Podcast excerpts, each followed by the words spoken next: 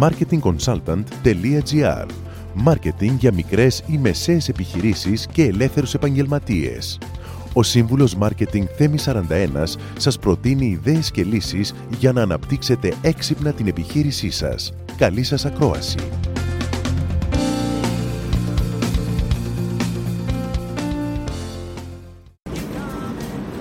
Αυτό το τραγούδι ήταν παραγγελία, μου το ζητήσατε, αλλά θα σας το βάλω σε λίγο. Γιατί, Γιατί αυτή τη στιγμή έχω εδώ στη τηλεφωνική γραμμή μαζί μου την ε, Ζωή Λιόλιου, πιστοποιημένη coach και συγγραφέας. Ζωή, καλησπέρα. Καλησπέρα. Καλησπέρα Θέμη, καλησπέρα και σε όλους τους φίλους ακροατές. Πώς είσαι; Είμαι πολύ καλά. Στέλνω τους χαιρετισμούς μου από την όμορφη Καβάλα, στην οποία βρίσκομαι, με μια ηλιόλουστη μέρα. Και εδώ, και εδώ έχουμε και... πολύ με αρκετούς ε, έτσι, φίλους ακόμα να κάνουν μπάνιο στην παραλία. Οπότε εμείς είμαστε, όσοι είμαστε στα γραφεία ή στη δουλειά μας, έχουμε μια καλή παρέα εσένα να μας μεταφέρεις σε εμπειρίες και γνώσεις. Ευχαριστώ πάρα πολύ, αλλά και μπορούν να μας ακούσουν και στην παραλία, το ξέρεις. Εξαιρετικά. Ακόμα καλύτερα. Λοιπόν, σήμερα θα μιλήσουμε ναι. μαζί για ένα θέμα το οποίο ε, εγώ προσωπικά το συναντώ πάρα πολύ συχνά στους πελάτες μου που πάω για να κάνω συμβουλευτική. Γιατί εγώ, όπως ξέρεις, κάνω συμβουλευτική marketing. Οπότε Βεβαίως. μέσα από αυτό που βλέπω, στον τρόπο που ε, δουλεύουν και οι ίδιοι ως mentality, ως τρόπο προσέγγισης, αλλά και στο πώς συμπεριφέρονται στους συνεργάτες τους, ε, βλέπω αυτό, αυτό που ονομάζουμε συγκεντρωτισμός. Και έτσι λοιπόν σκέφτηκα να μιλήσουμε σήμερα για την συγκεντρωτική και αποκεντρική ε, μορφή διοίκησης. Και νομίζω είναι ένα θέμα που με αυτά που θα μας πεις, γιατί και εγώ περιμένω με αγωνία να ακούσω, ε, θα ταυτιστούν αρκετοί ακροατές μας. Τι λες; Με χαρά να μοιραστούμε έτσι γνώσεις και εμπειρίες και εσύ από τη δική σου πλευρά και εγώ από το ρόλο του coach όπου όντως το έχω συναντήσει αρκετές φορές με πελάτες μου σε επιχειρήσεις που συνεργάζομαι ε, υπάρχει τόσο το συγκεντρωτικό όσο και το αποκεντρωτικό, ας το πούμε, ή αποκεντρωμένο σύστημα διοίκησης ή λήψη αποφάσεων. Ε, πριν ξεκινήσουμε, ξέρεις παράλληλα με την προσωπική μου ε, εμπειρία ε, πώς εμπνεύστηκα για αυτό το θέμα το οποίο συζητάμε σήμερα από το βιντεάκι σου. Γιατί έφτιαξε ένα πάρα πολύ ωραίο βιντεάκι. Σε ευχαριστώ. Να είσαι καλά, Θέμη. Το οποίο παρουσιάζει, μεταξύ άλλων, διάφορους τύπους managers. Και ένας από αυτούς είναι και ο συγκεντρωτικός. Οπότε λέω... Και πολύ, και πολύ ωραία απόδοση και πολύ έξυπνο. Οπότε λέω θα μιλήσουμε γι' αυτό. Οπότε θέλω να μας εξηγήσεις τι είναι αυτό το που ονομάζουμε συγκεντρωτικό και αποκεντρωμένο σύστημα λήψης αποφάσεων; Ναι, αυτό με απλά λόγια έτσι και για τους φίλους ακροατές μας είναι, έχει να κάνει με το βαθμό μεταβίβασης ευθύνης. Αν πούμε λοιπόν ότι με ένας επιχειρηματίας ή ένας μάνατζερ ε, αναθέτει ένα μικρό μέρος των εργασιών στους υφισταμένους του ή στους εργαζόμενους, μιλάμε ότι έχει ένα μικρό βαθμό δηλαδή μεταβιβαζόμενης ευθύνης, τότε έχει ένα συγκεντρωτικό σύστημα. Ενώ εάν αναθέτει ένα μεγάλο αριθμό αρμοδιοτήτων, πρωτοβουλειών στους υφισταμένους του ή στους εργαζόμενους, τότε ακολουθεί ένα αποκεντρωτικό, αποκεντρωμένο σύστημα. Για να το κάνουμε λίγο πιο συγκεκριμένο, ε, όταν η, λειτουργεί μια επιχείρηση με ένα συγκεντρωτικό σύστημα, η ευθύνη για τη λήψη των αποφάσεων είναι καθαρά των διοικητικών στελεχών στις ανώτερες διοικητικές βαθμίδες. Έτσι, ενώ στο αποκεντρωτικό σύστημα ή αποκεντρωμένο, όπως θέλουμε μπορούμε να το πούμε, η ευθύνη για τη λήψη αποφάσεων είναι στα στελέχη και μπορεί να είναι από τα μεσαία στελέχη μέχρι και τα κατώτερα ιεραρχικά στελέχη και το πιο απλό εργαζόμενο. Ε, εδώ είναι πολύ σημαντικό, να αναφέρω ότι το κατάλληλο στυλ διοίκησης, το ποιο είναι το κατάλληλο στυλ διοίκησης, θα ρωτήσει κάποιος. Το συγκεντρωτικό. Ναι. Ή το αποκεντρωτικό. Και είναι εύλογο ερώτημα.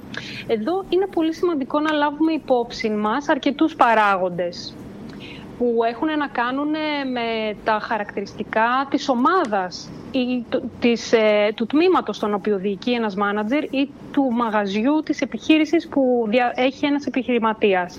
Βέβαια, και αυτά μπορεί να, να, είναι... Να βάλω μια ναι, τελεία.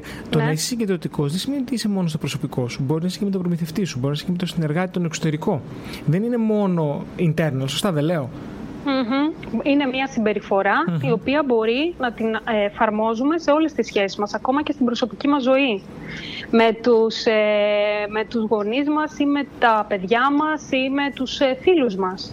Και να αναλαμβάνουμε εμείς όλ, όλες τις ε, αρμοδιότητες και όλες τις εργασίες που χρειάζεται να γίνουν, όλες τις δουλειές, ας το πούμε, που χρειάζεται να γίνουν. Άρα λοιπόν για να επανέλθω στους παράγοντες που είναι καλό να λάβουμε υπόψη μας για να δούμε ποιο είναι το κατάλληλο στυλ διοίκησης, το συγκεντρωτικό ή το αποκεντρωτικό, είναι σημαντικό να δούμε την οριμότητα ε, το επίπεδο οριμότητας μιας ομάδας, κατά πόσο δηλαδή οι εργαζόμενοι έχουν αναλάβει κάποιες εργασίες και τις έχουν φέρει εις πέρας με συνέπεια, με επιτυχία και τηρώντας όλες τις προϋποθέσεις που τους έχει αναθέσει ο εργοδότης τους ε, και έχουν επιδείξει δέσμευση για την υλοποίηση. Κατα... Βέβαια παίζει πολύ σημαντικό ρόλο και η προσωπικότητα του ηγέτη πόσο αφήνει χώρο στους ε, εργαζόμενους να προτείνουν ιδέες και να τις ακούσει; Ε, επίσης, παίζουν ρόλο πολλοί εξωτερικοί παράγοντες που έχουν να κάνουν με το κατά πόσο μία κατάσταση είναι έκτακτη. Συμβαίνει ένα επίγον γεγονός και εκεί ο χρόνος παίζει πολύ σημαντικό ρόλο για τη λήψη της απόφασης. Οπότε εδώ μάλλον ένα συγκεντρωτικό σύστημα είναι πιο ευέλικτο για να μπορέσει να ληφθεί άμεσα και γρήγορα μια απόφαση για ένα, ε, ένα επίγον γεγονός. Επίσης, εδώ είναι σημαντικό να λάβουμε και το περιβάλλον στο οποίο λειτουργεί μια επιχείρηση. Ποιες είναι οι συνθήκες της αγοράς, ε, πώς λειτουργεί ο ανταγωνισμός, ανα, αντίστοιχα. Έτσι λοιπόν μπορούμε να πούμε ότι δεν υπάρχει το απόλυτο ε, στυλ διοίκησης. Κάθε σύστημα διοίκησης έχει τόσο πλεονεκτήματα όσο και μειονεκτήματα ανάλογα με τους παράγοντες που αναφέραμε προηγουμένως. Και είναι σημαντικό να τους λάβουμε υπόψη μας ούτως ώστε να επιλέξουμε ποιο είναι το κατάλληλο σύστημα διοίκησης για την επιχείρησή μας και για την εκάστοτε περίπτωση. Πώς θα περιέγραφες ένα συγκεντρωτικό άνθρωπο γενικά; Εντάξει, γενικά ο συγκεντρωτικός άνθρωπος μπορούμε να πούμε ότι είναι αυτός με απλά λόγια που δεν δίνει ή δεν έχει τη διάθεση, δεν μπορεί να αναθέσει αρμοδιότητες. Ο λόγος που μπορεί να μην τις αναθέτει μπορεί, έχει να κάνει με, τις με τον τρόπο με τον οποίο σκέφτεται και τοποθετείται απέναντι στις καταστάσεις. Για παράδειγμα, μπορεί να έχει έντονες απαιτήσεις τόσο από τον εαυτό του, ένας μάνατζερ ή ένας επιχειρηματίας, όσο και από τους ανθρώπους με τους οποίους συνεργάζεται. Και είναι πολύ πιθανό να σκέφτεται ότι πρέπει οπωσδήποτε αυτή η δουλειά να ολοκληρωθεί με επιτυχία και να είναι τέλεια. Και δεν πρέπει σε καμία περίπτωση να γίνει κανένα λάθος. Και μόνο εγώ μπορώ να το κανω Και αν δεν το κάνω εγώ, τότε υπάρχουν πολλές πιθανότητες να γίνει λάθος, το οποίο δεν θα μπορώ να διορθώσω και μπορεί να χάσω τον πελάτη και έτσι εστιάζει κυρίως στη μικροδιαχείριση, στο micromanagement, όπως λέμε στη, στην ορολογία της διοίκησης και όχι σε πιο ουσιαστικές, ας το πούμε, δραστηριότητες όπως είναι η χάραξη της στρατηγικής, η ανάπτυξη του πελατολογίου. Εδώ θέλω να φέρω ένα παράδειγμα, Θέμη, ναι, ναι, ναι. Ε, γιατί συζητούσα με έναν πελάτη μου, coachee, ο οποίος ήρθε με το αίτημα ότι θέλω να βελτιωθώ στη διαχείριση του χρόνου, στον τρόπο με τον οποίο διαχειρίζομαι το χρόνο, γιατί δεν προλαβαίνω, δεν μου βγαίνουν ε, και όλο ασχολούμαι με πράγματα. Οπότε μέσα από τις ερωτήσεις που του έθεσα, γιατί όπως γνωρίζουμε στο coaching θέτουμε ερωτήματα, είναι διαφορετική διεργασία από τη συμβουλευτική που παρέχεις εσύ, ε, συνειδητοποίησε ο ίδιος ότι έχει αναλάβει τόσες πολλές εργασίες, τις οποίες δεν, θα, δεν χρειάζεται να τις κάνει ο ίδιος. Θα μπορούσε να τις είχε αναθέσει σε υφιστάμενους του, σε εργαζόμενους και έτσι να εξοικονομήσει αυτό το χρόνο που του λείπει για να ασκήσει τις διοικητικές του αρμοδιοτητες και πιο ουσιαστικά και να ασχοληθεί με πιο ουσιαστικά θέματα. Ε, πώς διαμορφώνεται μια συγκεντρωτική συμπεριφορά;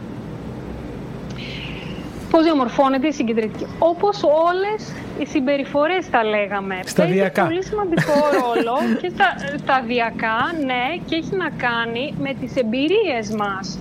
Πού ξεκινήσαμε να δουλεύουμε και ποιες ήταν οι πρώτες μας ας το πούμε προσλαμβάνουσες, οι πρώτες εμπειρίες στο εργασιακό περιβάλλον που μάθαμε να δουλεύουμε, τι είδαμε εκεί; Ε, ε, παίζει επίσης πολύ σημαντικό ρόλο ο τρόπος που σκεφτόμαστε, όπως ανέφερα προηγουμένως, ότι αν ένας μάνατζερ ή ένας επιχειρηματίας έχει έντονες απαιτήσεις για το πώς πρέπει να γίνουν τα πράγματα, αν λέει για παράδειγμα πρέπει οπωσδήποτε να γίνουν όλα σωστά ε, και δεν αφήνει περιθώριο για λάθος, και δεν έχει κάποιες πιο ευέλικτες προτιμήσεις. Και αυτό παίζει ρόλο, καθώς επίσης και η στάση που κρατάει απέναντι στα γεγονότα. Είναι ευέλικτος στις αλλαγές. Τις αποδέχεται και προσαρμόζεται ή επιμένει να κάνει αυτά που ξέρει να κάνει και ας μην έχουν το επιθυμητό αποτέλεσμα, η δύναμη της συνήθειας δηλαδή. Και αν ε, έτσι θυμηθώ και αυτά που ανέφερες λίγο πριν ξεκινήσουμε τη συζήτησή μας, ανέφερες για ένα περιβάλλον στο οποίο όλοι καλούνται να προσαρμοστούν. Ακόμα ναι. και η IKEA με ναι. μικρότερα μαγαζιά, ε, ακόμα και μεγάλες επιχειρήσεις λοιπόν αλλάζουν το μοντέλο τους έτσι και οι μικρές επιχειρήσεις είναι σημαντικό να προσαρμοστούν σε νέα δεδομένα. Υπάρχουν πλεονεκτήματα ζωή από μια συγκεντρωτική ε, μορφή διοίκησης; Πιστεύω ότι υπάρχουν, ναι. Θα λέγαμε ότι υπάρχουν τόσο στο συγκεντρωτικό όσο και στο αποκεντρωτικό σύστημα mm. διοίκησης. Έχουν τόσο πλεονεκτήματα όσο και μειονεκτήματα και τα δύο στυλ. Παίζει πολύ σημαντικό ρόλο ο τρόπος με, με τον οποίο τα αξιοποιούμε. Άρα θα λέγαμε λοιπόν ότι τα πλεονεκτήματα ενός ε, συγκεντρωτικού συστήματος είναι ότι υπάρχει άμεσος έλεγχος όλων των ενεργειών. Ε, εφαρμόζεται η πολιτική της επιχείρησης και για την επίτευξη των στόχων και υπάρχει ένας καλός συντονισμός. Ε, θα λέγαμε με βάση την ε, θεωρία ότι ένα συγκεντρωτικό σύστημα διοίκησης είναι πιο αποδοτικό στις περιπτώσεις όπου, όπως ανέφερα προηγουμένως, οι εργαζόμενοι δεν είναι τόσο όριμοι και έχουν μια εξωτερική εστίαση ελέγχου. Τι σημαίνει αυτό; Ότι περιμένουν από κάποιον άλλον με απλά λόγια να βγάλει το φίδι από την τρύπα. Ότι αυτό δεν είναι δική μου δουλειά, πρέπει κάποιος άλλος να το κάνει. Περιμένω οδηγίες, περιμένω αναθέσεις ε, και το έχουν ανάγκη. Έχουν ανάγκη να λάβουν εντολές, να λάβουν οδηγίες, να λάβουν κατευθυντήριες γραμμές για να μπορέσουν να φέρουν εις πέρα στη δουλειά τους και λαμβάνουν ικανοποίηση από αυτό και είναι και αποδοτικοί. Ε, ο συγκεντρωτικός ηγέτης λοιπόν είναι επιτυχημένος, είναι κατάλληλος σε στελέχη εργασ... ε, επιχειρήσεων όπου έχουν μικρή ανάγκη για επιτευξη Δεν τους ενδιαφέρει δηλαδή τόσο πολύ να επιτυγχάνουν και να αναπτύσσονται και να βελτιώνονται και να φέρουν συνέχεια καλύτερα αποτελέσματα. Και ο ίδιος φυσικά είναι ένας άνθρωπος που είναι ευθύς και έχει και τη στήριξη της ομάδας, τότε ναι, το συγκεντρωτικό σύστημα μπορεί να έχει και να λειτουργεί αποτελεσματικά. Γιατί συμβάλλει έτσι και σε έναν ε, ενιαίο τρόπο οργανωτικής ε, και σκέψης και διεκπαιρέωσης. Θα συγκυρίσω ένα βήμα πίσω. Έχουμε ένα μήνυμα που λέει ότι επίσης, αν έχεις δώσει επανειλημμένα αρμοδιότητες και βλέπεις συνεχώς να γίνονται λάθη, εύκολα παραμένεις mm-hmm. συγκεντρωτικός. Αφού σου έχω δείξει, ρε παιδί μου, πώ το κάνεις και το κάνεις λάθος. Μάλιστα. Τι λες, ε, αυτό είναι πολύ ωραίο σχόλιο και μας το κάνει ο Άγγελος και είναι πολύ ωραίο σχόλιο. Τι κάνουμε όταν έχουμε εξηγήσει αλλά δεν γίνεται σωστά. Οπότε καταλήγεις στο συμπέρασμα που εγώ το κάνω καλύτερα και πιο γρήγορα τώρα από το να με πρίξει ο άλλος, ξέρεις. Ακριβώς. Ε, Άγγελε, ευχαριστούμε πολύ για το ωραίο ερώτημα, για το χρήσιμο ερώτημα για όλες μας που θέτεις. Εδώ είναι σημαντικό να δούμε ε, σίγουρα τον τρόπο με τον οποίο εκπαιδεύσαμε τον άνθρωπο. Και έχω δουλέψει πολύ με τα στελέχη πάνω σε αυτό. Ε, ο, ο τρόπος που ο καθένας λαμβάνει το μήνυμα και μαθαίνει είναι διαφορετικός. Άρα λοιπόν, ε, για παράδειγμα, εγώ μπορεί, Θέμη, να θα φέρω ένα παράδειγμα τώρα, ε, να έχω το αναστοχαστικό στυλ και μέσα από αυτό να λαμβάνω πληροφορίες και να μαθαίνω. Και εσύ να είσαι πιο ενεργητικός, πιο active. Ε, όταν λοιπόν εσύ προσπαθείς στην πράξη να μου μάθεις κάτι, εγώ θέλω το χρόνο μου να το σκεφτώ, να το διερευνήσω, να το ανακαλύψω, να το ψάξω από εδώ, να το ψάξω από εκεί. Και για σένα αυτό είναι μια καθυστέρηση. Δεν έχεις καταλάβει τον τρόπο με τον οποίο εγώ λαμβάνω τα μηνύματα. Άρα θα πρότεινα στο φίλο μας τον Άγγελο να δει λίγο τον τρόπο με τον οποίο έγινε αυτή η μεταλαμπάδευση της γνώσης ή η ανάθεση της εργασίας. Άρα δηλαδή είναι αυτό που λέμε και στην Ήταν συμβατη με με, τον τρόπο με τον οποίο λαμβάνει τα μηνύματα ο υφιστάμενος. Άρα ναι. με άλλα λόγια είναι, δεν, δεν, δεν είναι η σωστή έκφραση δεν κατάλαβες, η σωστή έκφραση είναι δεν σου έδωσα να καταλάβεις.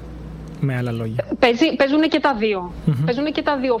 Είναι μια αμφίδρομη σχέση και οφείλουν και οι δύο από την πλευρά τους να διασφαλίσουν ότι έχουν απαντηθεί όλα τα ερωτήματα πριν ε, χωρίσουν για να πάνε στις δουλειές τους. Και ο υφιστάμενος να είναι σε θέση να κάνει ερωτήματα, να μην φοβάται, να έχει το θάρρος της άποψής του, να μην σκέφτεται όχι τώρα πώς θα ρωτήσω γιατί μπορεί να την ακούσω.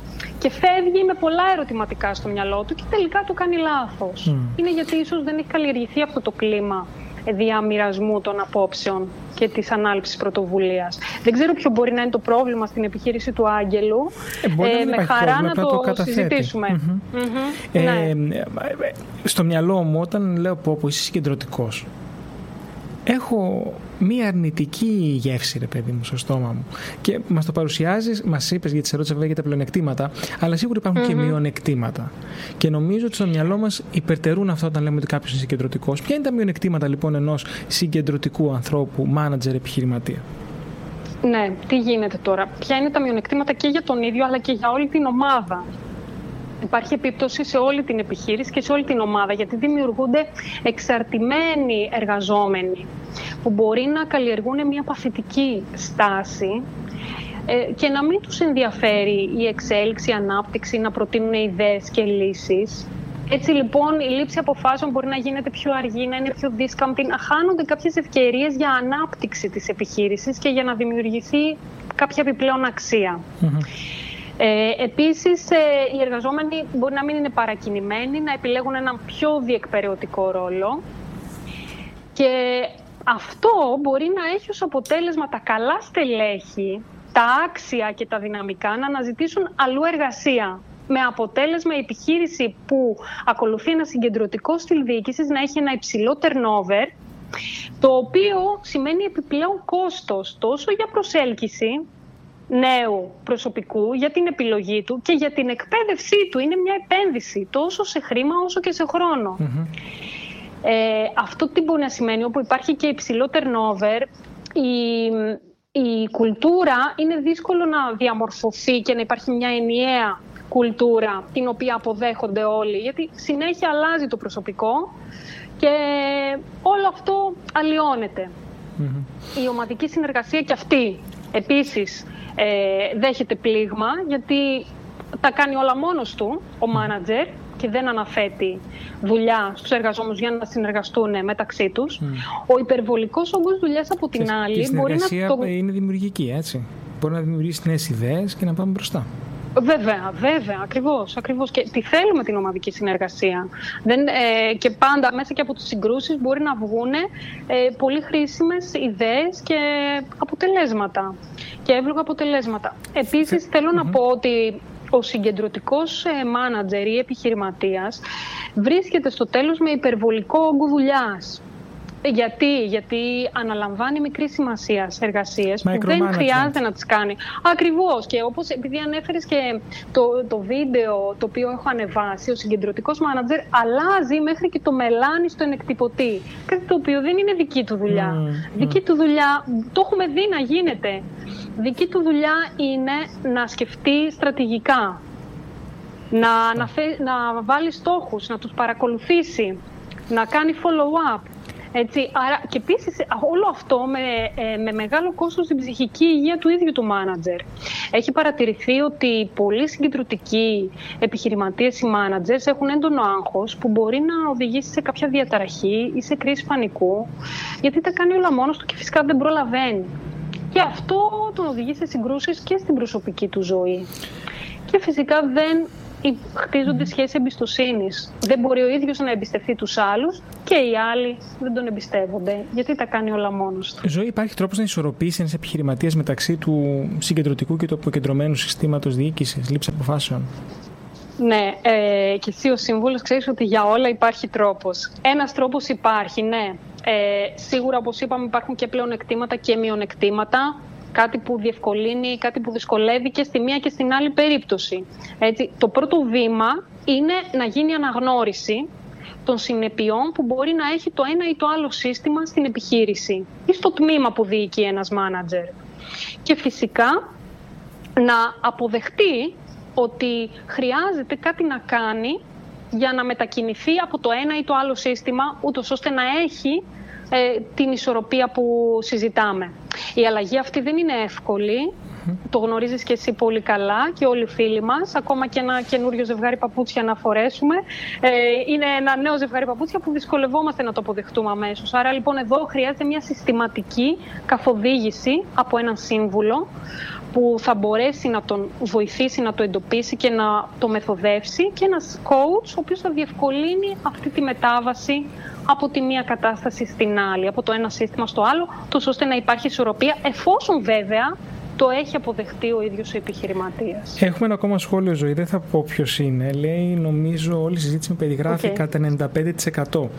Ε, πρέπει να ανησυχεί λοιπόν αυτός ο κρατής.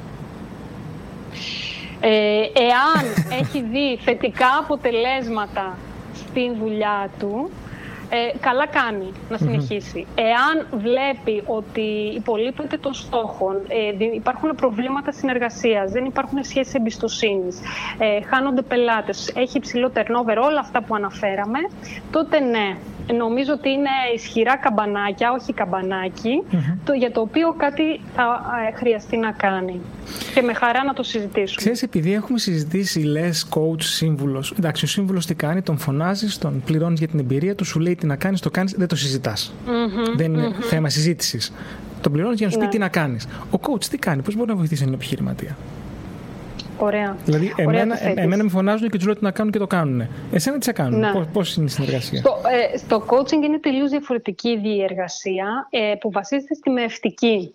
Μέσα από τις ερωτήσεις λοιπόν ο coach βοηθάει τον επιχειρηματία ή τον manager, τον coach που λαμβάνει αυτή την υπηρεσία να εντοπίσει ο ίδιος, να κατανοήσει ο ίδιος την κατάσταση στην οποία βρίσκεται, τα υπέρ και τα κατά, τα πλεονεκτήματα και τα μειονεκτήματα, να έχει λοιπόν μια επίγνωση, το self-awareness όπως λέμε, και φυσικά να τον υποστηρίξει ώστε να, με υπευθυνότητα να καταστρώσει ένα πλάνο δράσης και να το υλοποιήσει εφόσον ο ίδιος έχει αποφασίσει ότι θέλει να αλλάξει. Γιατί πολλοί λένε εντάξει, θα πάω στον coach να με πείσει να αλλάξω. Όχι, ο coach δεν θα σε πείσει να αλλάξεις. Εσύ ο ίδιος μόνος σου, αφού έχεις αποφασίσει ότι κάτι θέλεις να αλλάξεις, τότε με χαρά να συζητήσεις με τον coach για να δεις τον τρόπο με τον οποίο θα πετύχεις την αλλαγή Άρα ξεκινάει από μέσα όλο αυτό από, τον ίδιο, α, ναι, από το ίδιο το άτομο, αξιοποιώντας τους δικούς του πόρους, τις δικές του ιδέες, τις δικές του γνώσεις και τις δικές του εμπειρίες φυσικά. Ο καθένας έχει διαφορετικές προσλαμβάνουσες και αυτές αξιοποιούμε. Ζωή, μίλησε μας για το βιβλίο σου που πάει καλά. Σε ευχαριστώ πολύ, Θέμη, για αυτή την ευκαιρία. Το βιβλίο μου είναι το Coaching στην πράξη. Κυκλοφορεί από τις εκδόσεις iWrite σε όλα τα βιβλιοπωλεία. Και να πούμε ότι ήσουν ε, από, ήδη... πρώτους, από τους πρώτους coach που βγάλαν βιβλίο για το coaching. Μπορεί και οι πρώτοι έχουν, ή οι δεύτεροι. Έχουν βγάλει, ε, έχουν βγάλει όχι, και άλλοι συνάδελφοι. Ήσουν πρώτη. Ε, σου λέω, ξέρω την αγορά. OK, okay. εσύ παρακολουθείς καλύτερα από μένα και οπότε σε εμπιστεύομαι. Ε, θέλω να πω ότι είναι ένα βιβλίο οποίο μπορεί να δώσει ιδέες σε κάθε έναν που ενδιαφέρεται να αναπτύξει τις δεξιότητές του, να τις καλλιεργήσει για να πετύχει τους στόχους του. Παρουσιάζει την ιστορία ενός νέου στη θέση manager, ο οποίος ενώ είναι πάρα πολύ καλός τεχνικά, τεχνικός στη δουλειά του, όταν αναλαμβάνει μια ομάδα αρχίζει και τα βρίσκει σκούρα και δυσκολεύεται. Εκεί λοιπόν έρχεται ο coach με ένα πρόγραμμα εκπαίδευσης και coaching μαζί. Ο Λάμπρος που δεν του δίνει τη δυνατότητα. Ο Λάμπρος Αστέρης ακριβώς. Ο Λάμπρος, ο, ο οποίος ε, τα έχει βρει σκούρα, όμως υπάρχει λύση. Γι' αυτό και σας ε, προτρέπω φίλοι ακροατές να διαβάσετε το βιβλίο. Θέμη, θέλω να μου δώσεις την, ε, το χρόνο, αν τον έχουμε βέβαια, ένα μικρό απόσπασμα να διαβάσω από το βιβλίο. Ε, δεν μπορώ να πω όχι. Τον έχουμε. Σε ευχαριστώ. Και έχει να κάνει, είναι πολύ σχετικό με αυτό που συζητάμε, δηλαδή από τη, για τη μετάβαση από το ένα σύστημα στο άλλο και για οποιαδήποτε αλλαγή θέλουμε να κάνουμε και η οποία θέλουμε να είναι επιτυχημένη, ο Λάμπρος λοιπόν έκανε μια αλλαγή και βγαίνοντας από, το, από τη συνάντηση με τον coach έγραψε τους παρακάτω στίχους. Η επιτυχία δεν είναι μια ευθεία, είναι ένας δρόμος γεμάτος αγωνία.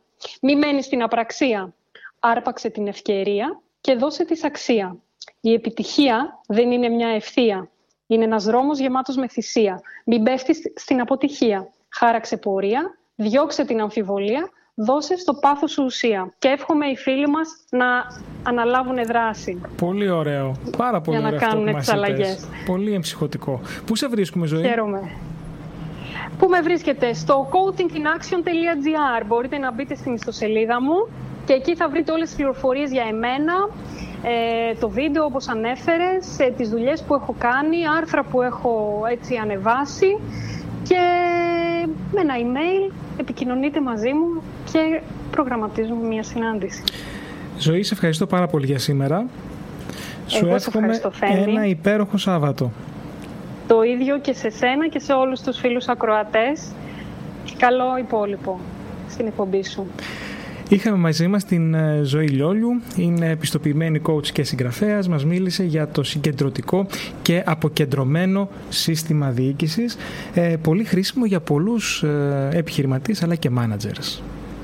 Ακούτε την εκπομπή Marketing on the Go με το σύμβουλο Marketing Θέμη 41 στο Ναμάγκη Radio.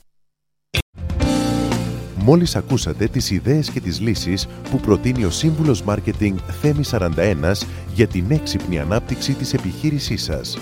Ραντεβού με νέες προτάσεις σύντομα.